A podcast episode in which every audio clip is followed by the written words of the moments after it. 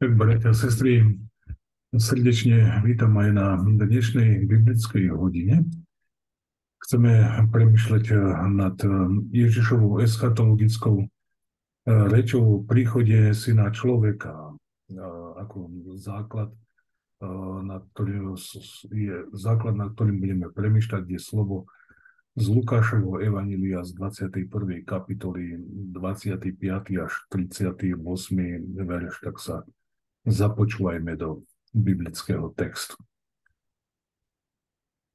A budú znamenie na slnku a na mesiaci i na hviezdach a na zemi úzko z národov, ktoré budú bezradné pre hučanie mora i voľnobytia.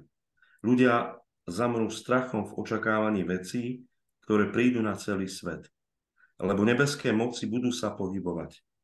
A vtedy uvidia syna človeka prichádzať v oblaku mocou a slávou veľkou. Keď sa toto začne diať, spriamte sa a pozdvihnite hlavy, pretože sa približuje vaše vykúpenie. Potom mi povedal podobenstvo.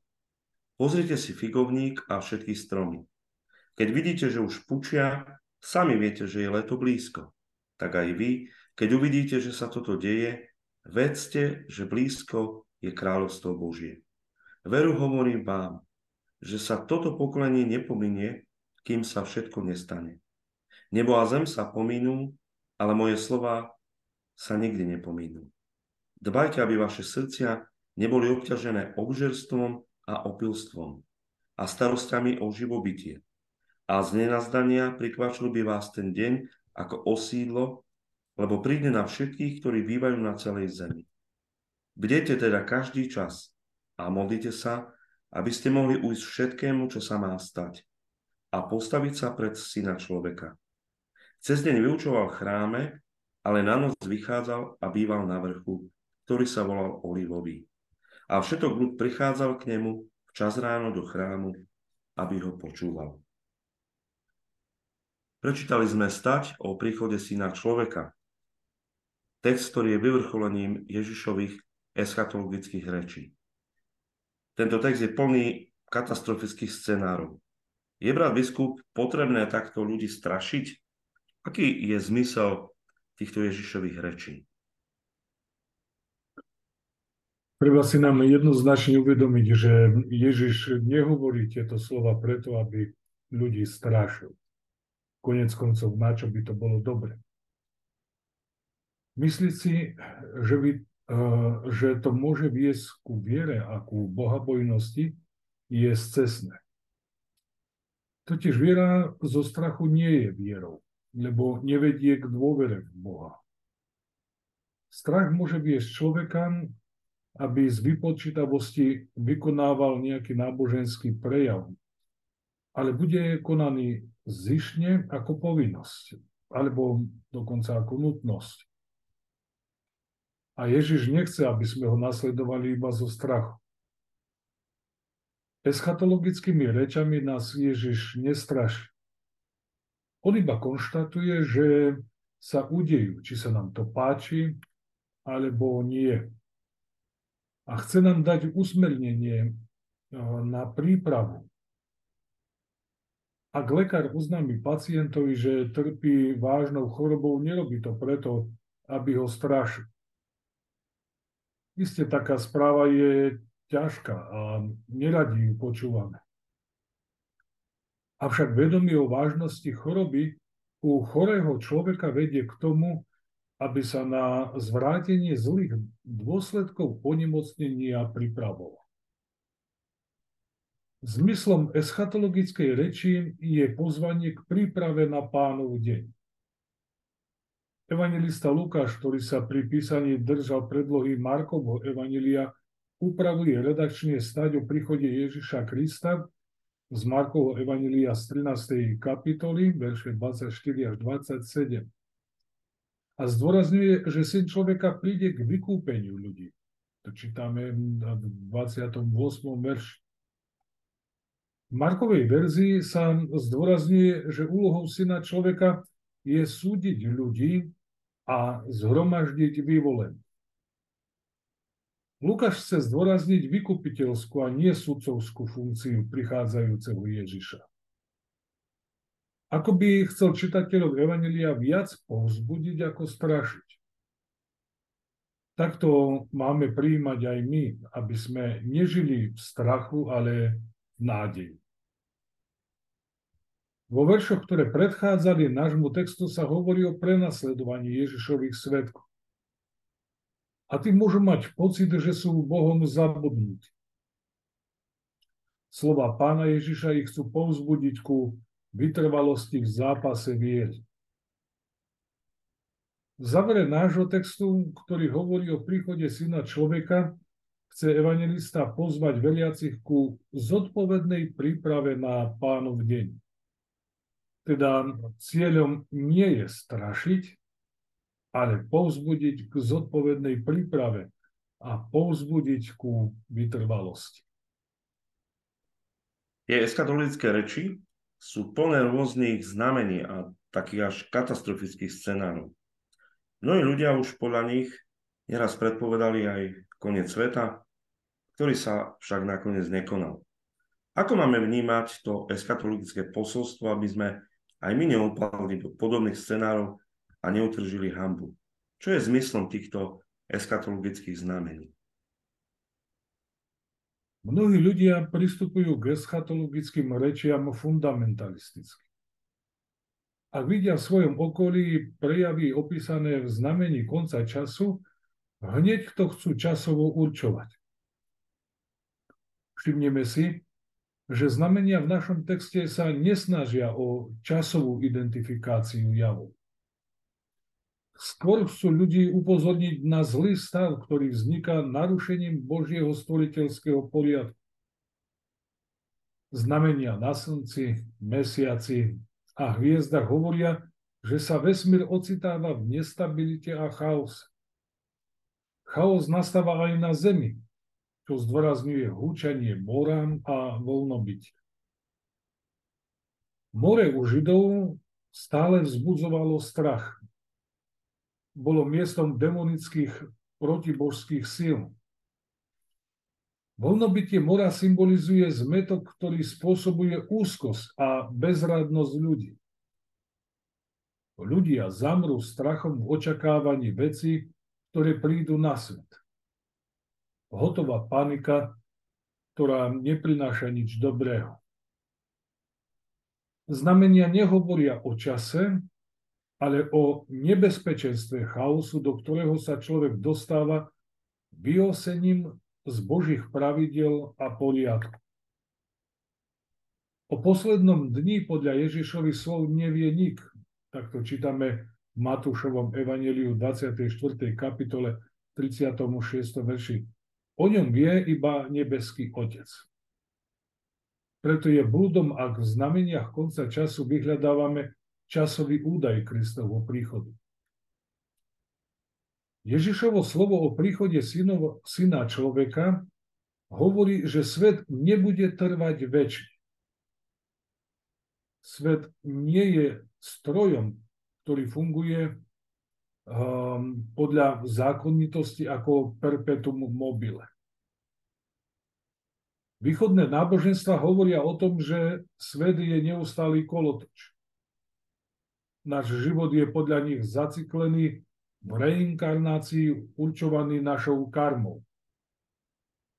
Ale biblický pohľad je diametrálne odlišný. Náš text hovorí, že dejiny spejú ku koncu náš život nie je nekonečný cyklus. Má svoj cieľ, ktorý mu dáva zmysel.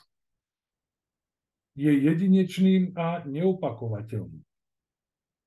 A vedomie neopakovateľnosti nás vedie k zodpovednosti za prežité dni života.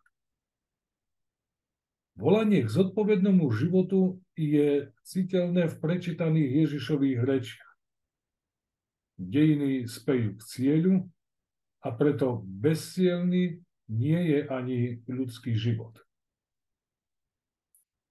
Apokalyptické javy prinášajú pre ľudí stratu istot. Čítali sme, ľudia zamrú strachom. Neistota opantáva ich myslenie i konanie. Kresťania budú zažívať odsúdenie pre svoje postoje budú prenasledovaní a zažijú aj utrpenie pre meno pánovo.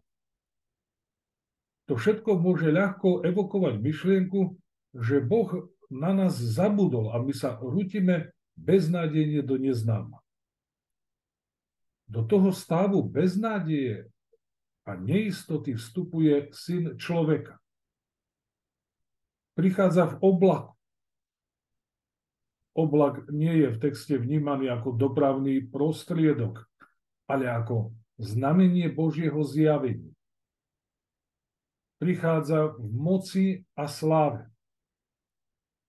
Ten mnohými, mnohými zaznávaný a ignorovaný Boh ukazuje všetkým, že je stále v hre. Vždy v nej bol, hoci mnohí mali klapky na očiach a nevideli to. Boh jasne dokazuje, že on je pánom dejín. Jemu sa nevyšmykli opraty z rúk. A veriaci nesmú na to zabudnúť ani časoch prenasledovania. Eschatologické znamenia vedú veriacich k radosnému očakávaniu. V texte sme čítali, že príchod syna človeka nemá byť pre veriacich strašiakov katastrofy majú vnímať ako predzvesť budúceho vykúpenia. Majú pozdvihnúť hlavy a spriamiť sa. Spriamiť sa znamená odpútať pohľad od zeme. Často pozeráme iba na to zemské a sme o mnohé veci ustarostení. Veriaci človek zmenil v živote uhol pohľadu už nie do zeme, ale do nebies hľadí. Očakávajúc pána, máme tiež pozdvihnúť hlavy. Hlavu skláňame často, keď si neveríme, alebo keď sme zahambení našimi zlyhaniami. A zdvihnutá hlava je symbolom sebavedomého postoja viery. Nemáme sa hambiť za pána, a nezlyhať svedectve o ňom. Zdvihnutá hlava svedčí o tom, že vieme, koho čakáme a v ústretí komu ideme. Áno, písmo nás učí, že na konci príde syn človeka. Ako žije taký človek, ktorý očakáva svojho pána? Očakávanie pána prináša so sebou dôležité charakteristické postoje a prečítaný biblický text nám ich e, vykresluje následovne. Poprvé počiarkuje, že eschatologický človek berie vážne pánovo slovo. Ježiš nás učí tomu, po, tomuto postoju v podobenstve o figovníku. Ľudia jeho doby vedeli, že keď púči figovník, tak sa blíži obdobie jary. Aj u nás je pučanie stromov predzvesťou tohto ročného obdobia rok. Javom prírody rozumieme skrze skúsenosť s jej zákonitosťami. Ježiš hovorí, že podobnú skúsenosť v rozpoznávaní by sme mali mať tiež v duchovných záležitostiach. Eschatologické znamenia a pravdy v Božom slove sú predzvesťou nášho vykúpenia. Aby sme im rozumeli a podľa nich sa riadili, potrebujeme mať skúsenosť s pánovým slovom a jeho pravidlami. Potrebujeme mať duchovnú známosť, poznať pánové zasľubenia a mať skúsenosť, že pravdy Božieho slova sa nikdy nepomínajú. Ježiš nás na to upozorňuje v našom texte, že Božiemu slovu je treba venovať pozornosť, lebo nebo a zem sa pominú, ale jeho slova sa nikdy nepominú. Iba poznanie písma nás naučí rozpoznávať znamenia dôb a ukáže nám svetlo pre naše chodníky. Koľko času venujeme písmu hovorí o tom, ako vážne berieme Kristov príchod. Eschatologický človek žije príchodom Ježiša Krista. V texte sme čítali slova, keď uvidíte, že sa toto deje, vedzte, že blízko je kráľovstvo Božie. Vo verši 31. svete čítali. Pán nás pozýva žiť príchodom Ježiša Krista. Toto znamená denodenne s ním rátať. Žiť príchodom Ježiša neznamená mať iba vedomie o jeho príchode. Táto skutočnosť musí určovať naše myslenie i konanie. Je rozdiel, keď máme vedomie, že raz dostaneme návštevu. A keď túto návštevu každú chvíľu očakávame. Vtedy sršíme aktivitou. Upratujeme, varíme, pečieme. Celý čas žijeme touto návštevou. Ňou zamestnávame svoju myseľ a jej podriadujeme svoje konanie. A tak je tomu aj s Kristovým príchodom. Tí, ktorí očakávajú Krista, sa musia lišiť v svojich myšlienkach a činoch od tých, ktorí ho neočakávajú. Vidieť to najmä v živote raných kresťanov, pre ktorých Kristus nebol iba filozofický pojem, ale cestou života. V apoštolských spisoch v liste Diognetovi je krásne opísaný ich štýl života ktorý sa diametrálne líšil od pohanského. Čítame v ňom napríklad, ženia sa a vydávajú ako ostatní, rodia deti, no nedávajú ich preč, keď sa narodia. Prestierajú spoločný stôl, ale nie lôž. Na zemi trávia svoje dni ale v nebi majú svoj domov. Sú úplne chudobní a predsa mnohých obohacujú. Majú nedostatok všetkého a predsa oplývajú všetkým. Sú hanobení a napriek tomu žehnajú. Takýchto opisov je tam strašne veľa.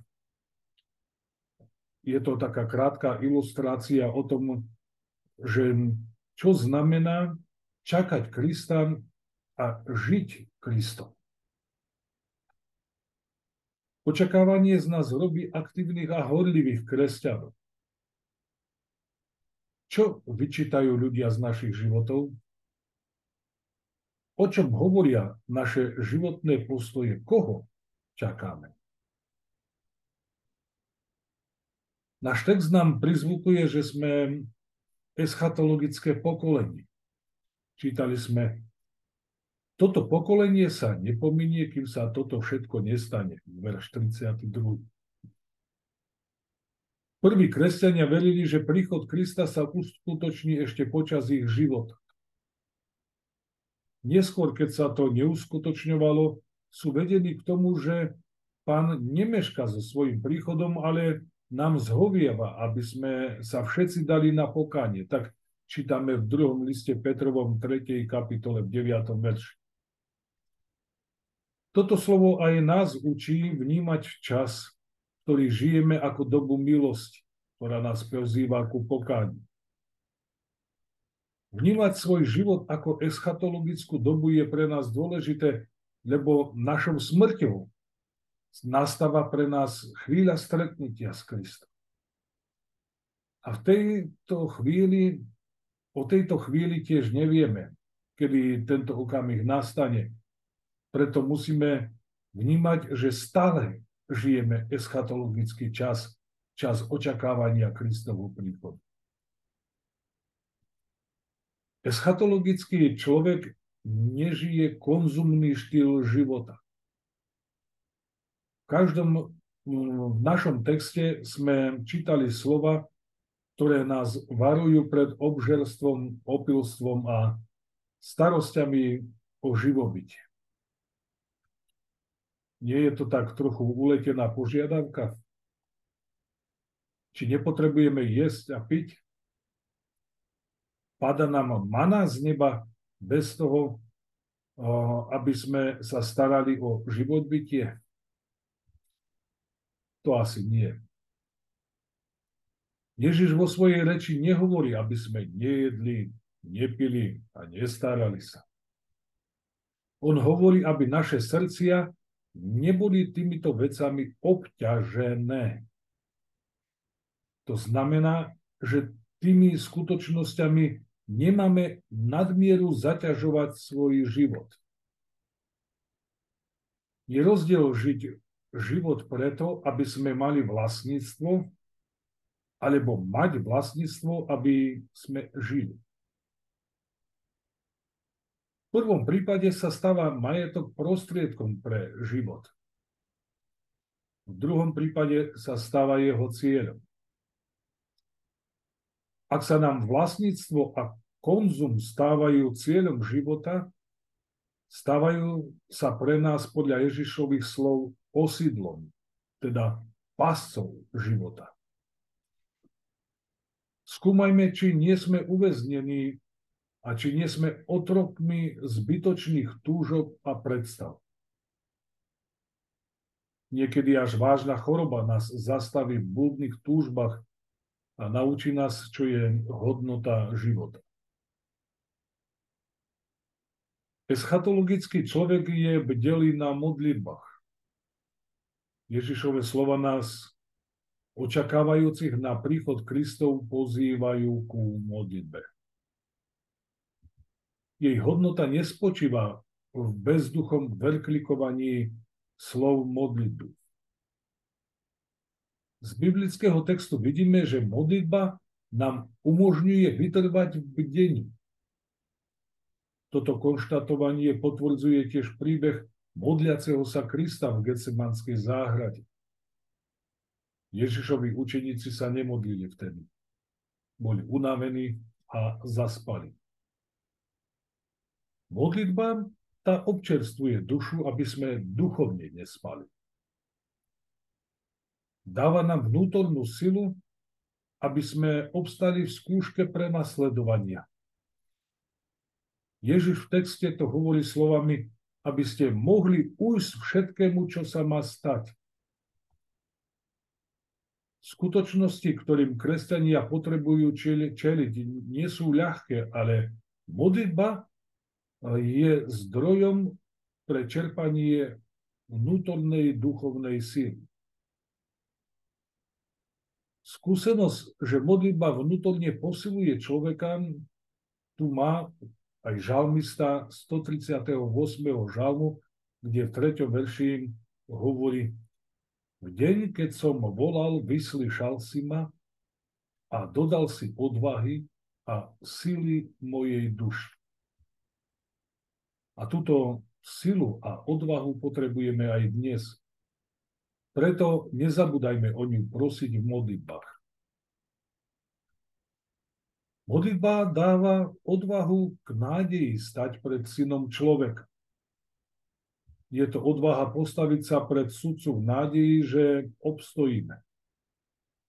V texte sme čítali, že máme, aby sme utekli všetkému a mohli sa postaviť pred syna človeka. 36. verš. Modlitba nás učí dôverovať Bohu napriek našej nedhodnosti. Modliaci človek počuje toľko milujúceho srdca nebeského Otca a dôveruje láske obetujúceho sa Krista, ktorý ako baránok Boží sníma hriechy svet. Toto Ježišovo poznanie k bdelosti a k modlitbám nás pozýva k seba reflexii.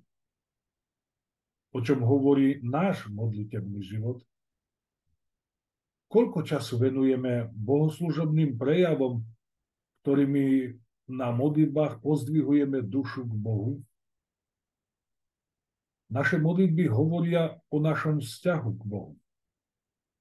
Odzrkadľujú, ako s ním počítame v svojich životoch a čo od Neho očakávať.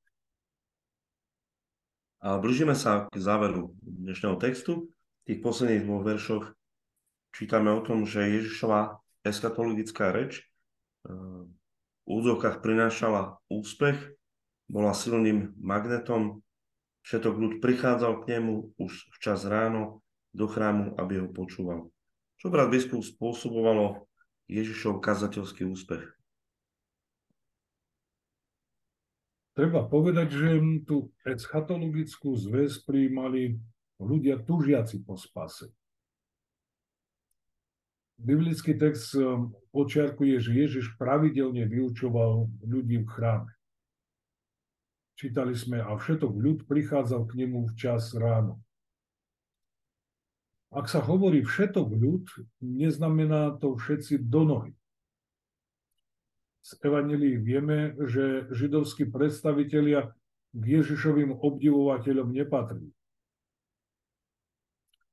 Veľkňazi, zákonníci a farizei nevnímali jeho zväz ako smerodajný. Skôr špekulovali nad tým, ako by ho podchytili v reči a potom odsúdili ako sektára. Vnímajú seba ako tých, ktorí správne rozumejú posolstvu písma. O Mesiašovi síce vedeli z písma, že príde, ale nemysleli si, že by Boh naplnil Ježišovi svoje zasľúbenie. Aj dnes mnohí ľudia poznajú písmo, ale nedôverujú Bohu, že by svoje zasľúbenia mohol naplniť. Preto aj dnes neprijímajú to, že Mesiáš prišiel v osobe Ježiša Krista. On je pre nich iba múdry rabin. A takí ľudia učia o spasiteľovi, ale ho do svojho života nevpúšťajú. Svojimi postojmi aj dnes rozhodujú o jeho ukrižovaní. Iní ľudia v našom texte túžia po spásení.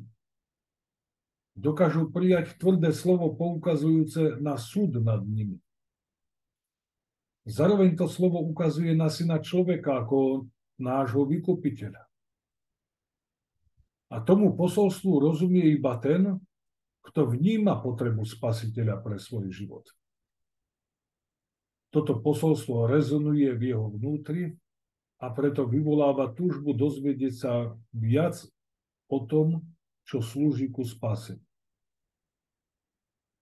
Prístup židovských predstaviteľov písmu je postojom tých, ktorí sa cítia byť nad písmom. Ono sa ich až tak netýka. Oni chcú ním manipulovať podľa chytrosti svojho rozumu. Chcú skrze písmo formovať iných, ale sami sa nedali formovať. Písmo nemá byť nástrojom, ktorým narábame my, ale nástrojom, ktorý narába nami.